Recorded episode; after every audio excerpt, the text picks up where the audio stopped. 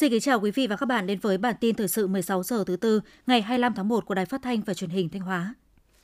Nhân dịp Xuân Quý Mão sáng ngày 25 tháng 1 năm 2023, tức mùng 4 Tết, thành phố Thanh Hóa tổ chức chương trình nghệ thuật thư pháp tại khu văn hóa tưởng niệm Bắc Hồ. Tham dự chương trình có đồng chí Lê Anh Xuân, Ủy viên Ban Thường vụ tỉnh ủy, Bí thư Thành ủy thành phố Thanh Hóa, cùng lãnh đạo các ban ngành đoàn thể thành phố và đông đảo nhân dân. Chương trình đã đem tới cho các đại biểu nhân dân và du khách nhiều tiết mục văn nghệ đặc sắc mang âm hưởng của mùa xuân, ca ngợi Đảng Cộng sản Việt Nam, ca ngợi Chủ tịch Hồ Chí Minh vĩ đại, ca ngợi về quê hương đất nước đổi mới. Sau các tiết mục văn nghệ, các đại biểu và nhân dân đã xin chữ đầu năm mới do các nhà thư pháp là thành viên câu lạc bộ thư pháp thành phố Thanh Hóa viết tặng. Sáng nay ngày 25 tháng 1 tức mùng 4 Tết Nguyên đán, Ủy ban nhân dân huyện Thọ Xuân và Ban quản lý khu di tích lịch sử Lam Kinh đã tổ chức lễ dân hương khai hội mùa xuân Quý Mão tại đền thờ vua Lê Thái Tổ thuộc khu di tích quốc gia đặc biệt Lam Kinh.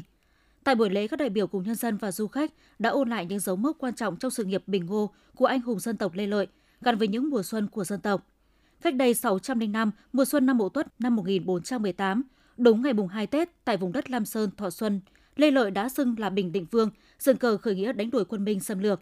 Suốt 10 năm nếm mật nằm gai, cuộc khởi nghĩa giành thắng lợi hoàn toàn vào mùa xuân năm Mậu Thân 1428. Tháng riêng năm ấy, Bình Định Vương Lê Lợi lên ngôi hoàng đế, đặt tên nước là Đại Việt, mở ra thời kỳ phát triển hưng thịnh, độc lập lâu dài nhất trong lịch sử phong kiến Việt Nam suốt gần 4 thế kỷ. Lễ dân hương khai hội mùa xuân tại đền thờ vua Lê Thái Tổ được tổ chức hàng năm, thể hiện truyền thống đạo lý uống nước nhớ nguồn, tưởng nhớ công lao to lớn của đức vua Lê Thái Tổ, các vị vua triều hậu Lê cùng các anh hùng nghĩa sĩ Lam Sơn đã có công bảo vệ độc lập, chủ quyền, xây dựng đất nước Thái Bình thịnh trị. Sau các nghi thức truyền thống, đại biểu cùng nhân dân và du khách đã dâng nến hương thơm, bày tỏ lòng biết ơn sâu sắc đối với các bậc tiền nhân và cùng cầu một năm mới mưa thuận gió hòa, an khang thịnh vượng. Sau phần lễ, nhân dân và du khách đã thưởng thức trò diễn dân gian Xuân Phả do các nghệ nhân làng Xuân Phả, xã Xuân Trường, huyện Thọ Xuân biểu diễn.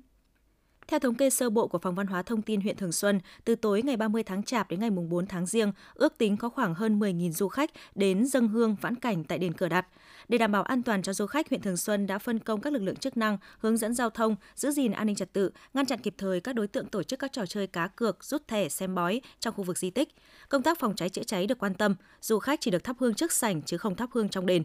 Không chỉ đền cửa đặt, nhiều điểm di tích danh thắng và du lịch cộng đồng trên địa bàn huyện Thường Xuân cũng thu hút rất đông du khách dịp đầu xuân. Những ngày Tết Nguyên đán vừa qua, khu du lịch cộng đồng Bản Mạ thuộc thôn Thanh Xuân, thị trấn Thường Xuân đã đón hàng nghìn lượt du khách đến tham quan vãn cảnh check-in.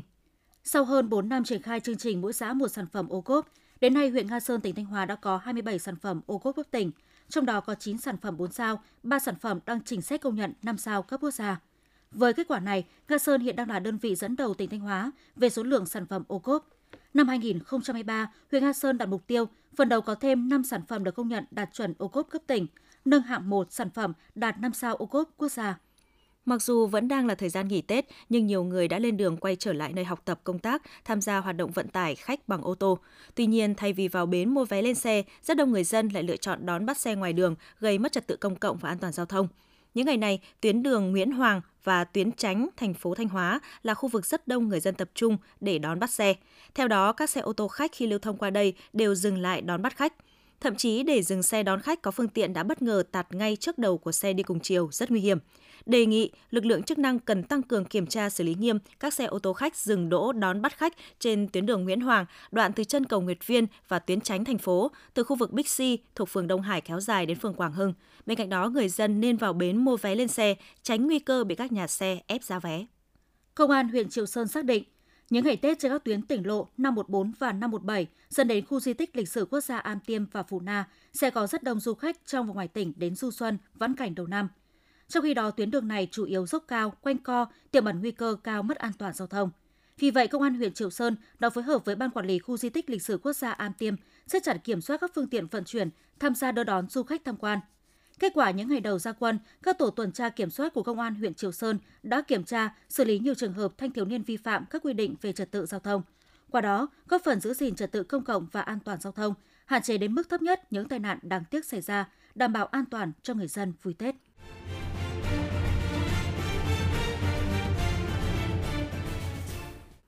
Tiếp theo là phần tin trong nước. Thưa quý vị và các bạn, hôm qua ngày 24 tháng 1 tức ngày mùng 3 Tết, trên địa bàn thành phố Hồ Chí Minh có một số cây xăng đóng cửa với lý do nghỉ Tết. Lý giải nguyên nhân một số cây xăng đóng cửa nghỉ Tết, Sở Công Thương thành phố Hồ Chí Minh cho biết, trước Tết các đơn vị này có báo cáo và xin phép Sở Công Thương được nghỉ bán trong vài ngày vì nhân viên về quê đón Tết. Đại diện Cục Quản lý thị trường thành phố Hồ Chí Minh cho biết đã chỉ đạo đội quản lý thị trường số 3 kiểm tra các cây xăng đang đóng cửa tại quận 7. Khi phát hiện các trường hợp có dấu hiệu vi phạm, Cục Quản lý thị trường sẽ chỉ đạo các đội quản lý thị trường trực thuộc tiến hành kiểm tra làm việc ngay với các đơn vị kinh doanh xăng dầu và xử lý nghiêm. Theo chiến lược phát triển ngành dệt may và da giày Việt Nam đến năm 2030, tầm nhìn đến năm 2035, dệt may Việt Nam phấn đấu kim ngạch xuất khẩu đạt 50 đến 52 tỷ đô la Mỹ vào năm 2025 và 68 đến 70 tỷ đô la Mỹ vào năm 2030. Đến năm 2035, ngành dệt may phát triển hiệu quả bền vững theo mô hình kinh tế tuần hoàn, hoàn thiện chuỗi giá trị sản xuất trong nước, tham gia hiệu quả vào chuỗi giá trị toàn cầu, phát triển được một số thương hiệu mang tầm khu vực và thế giới.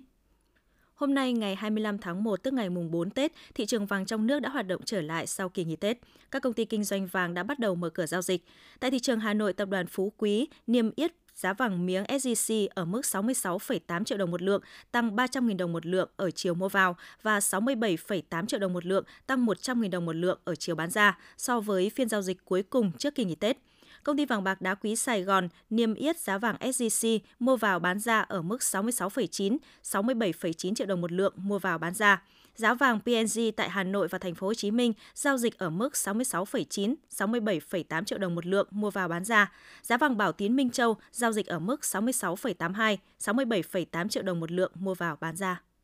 Lễ hội mùa xuân Côn Sơn Kiếp Bạc thuộc thành phố Chí Linh, Hải Dương năm nay sẽ diễn ra từ ngày 4 đến ngày 13 tháng 2 tới. Điểm nhấn của lễ hội là lễ tưởng niệm 689 năm ngày viên tịch của đệ tam Tổ Trúc Lâm Huyền Quang Tôn Giả năm 1334 đến năm 2023 và lễ khai hội mùa xuân Côn Sơn Kiếp Bạc năm 2023. Ngoài những nghi lễ truyền thống, lễ hội còn có nhiều chương trình đặc sắc như hội thi gói bánh trưng và dã bánh dày, liên hoan pháo đất, thi đấu vật dân tộc, cờ tướng, trong ngày mùng 1 Tết, gần 2.700 lượt khách đã về Yên Tử. Đến ngày mùng 2, khách đạt sấp xỉ 5.800 người. Ban quản lý khu di tích Yên Tử cho biết, lượng khách trong những ngày Tết cao gấp 50% so với ngày thường và sẽ còn tăng cao. Để đón khách, ban quản lý đã tổ chức nhiều chương trình vui xuân mang đậm nét văn hóa cổ truyền như hát quan họ, vẽ tranh đồng hồ, khám phá ẩm thực địa phương. Theo Ban Quản lý Khu Du lịch Tràng An, chỉ tính riêng trong ngày mùng 3 Tết âm lịch, nơi đây đã đón hàng nghìn du khách đến tham quan vãn cảnh đầu năm. Do lượng du khách tăng đột biến nên phải xếp hàng dài để chờ đến lượt. Trong đó trung bình mỗi du khách mất hơn một tiếng đồng hồ từ lúc mua vé cho đến khi xếp hàng ra bến thuyền. Phần lớn du khách tới Tràng An là các nhóm bạn trẻ, cặp đôi hoặc gia đình. Ngoài thành phần chính là khách Việt, còn có nhiều du khách nước ngoài. Tết năm nay, khu du lịch Tràng An đã đưa trên 1.000 chiếc thuyền đưa vào phục vụ du khách. Từ sáng sớm ngày mùng 4 Tết, tại đèo Pren, cửa ngõ đi vào thành phố Đà Lạt, xe cộ đã nối đuôi nhau tiến vào khu vực trung tâm thành phố. Đây là những du khách tới từ các tỉnh thành phía Nam bằng đường bộ. Du khách khắp nơi bắt đầu nườm nượp đổ về thành phố Hoa Du Xuân. Theo thống kê của ngành du lịch tỉnh Lâm Đồng, từ ngày 29 tháng Chạp đến hết ngày mùng 2 Tết, tổng lượng khách du lịch đến Đà Lạt Lâm Đồng tham quan nghỉ dưỡng ước đạt 35.000 lượt khách. Dự kiến từ ngày mùng 4 đến hết ngày mùng 7 Tết, lượng khách sẽ tăng mạnh, ước đạt gần 200.000 lượt người. Cùng với khách du lịch, rất đông người dân địa phương trong tỉnh cũng đổ về thành phố Đà Lạt vui xuân là nguyên nhân xảy ra tình trạng kẹt xe cục bộ ở trung tâm Đà Lạt vào sáng ngày 4 Tết tức ngày 25 tháng 1. Năm 2022, Phú Quốc đón hơn 4,7 triệu lượt du khách, vượt 25% so với kế hoạch đề ra. Tổng doanh thu ước đạt gần 7.300 tỷ đồng. Kiên Giang đặt ra mục tiêu đón trên 12 triệu lượt du khách vào năm 2025 với tổng doanh thu từ các hoạt động du lịch là 38.000 tỷ đồng, trong đó tập trung vào phát triển du lịch Phú Quốc. Trong phương án khai thác của cảng hàng không quốc tế Tân Sơn Nhất hôm nay ngày 25 tháng 1 tức mùng 4 Tết, sân bay này sẽ có 857 lượt cất hạ cánh. Ước tính có hơn 137.000 khách qua sân bay Tân Sơn Nhất, trong đó chiều đi đạt hơn 60.000 người, chiều đến 77.000 người. Đại diện Cảng vụ Hàng không miền Nam cho biết, lượng khách qua sân bay Tân Sơn Nhất hôm nay cao nhất không chỉ từ đầu đợt cao điểm phục vụ Tết Nguyên đán 2023 mà còn xác lập mức kỷ lục cao nhất từ trước đến nay. Theo Trung tâm Dự báo Khí tượng Thủy văn Quốc gia, Ngày mai 26 tháng 1, khu vực Bắc Biển Đông bao gồm vùng biển Hoàng Sa, vùng biển từ Quảng Ngãi đến Cà Mau, khu vực giữa Biển Đông, vùng biển phía Tây khu vực Nam Biển Đông, bao gồm cả vùng biển phía Tây Trường Sa, có gió Đông Bắc mạnh cấp 6, giật cấp 7, cấp 8, sóng biển cao từ 3 đến 5 mét, biển động. Cấp độ rủi ro thiên tai do gió mạnh trên biển cấp 2, toàn bộ tàu thuyền và các hoạt động khác tại các vùng biển trên đều có nguy cơ chịu tác động của gió mạnh, sóng lớn. Những thông tin vừa rồi cũng đã khép lại chương trình thời sự của Đài Phát thanh và Truyền hình Thanh Hóa. Xin kính chào và hẹn gặp lại quý vị và các bạn trong những chương trình sau.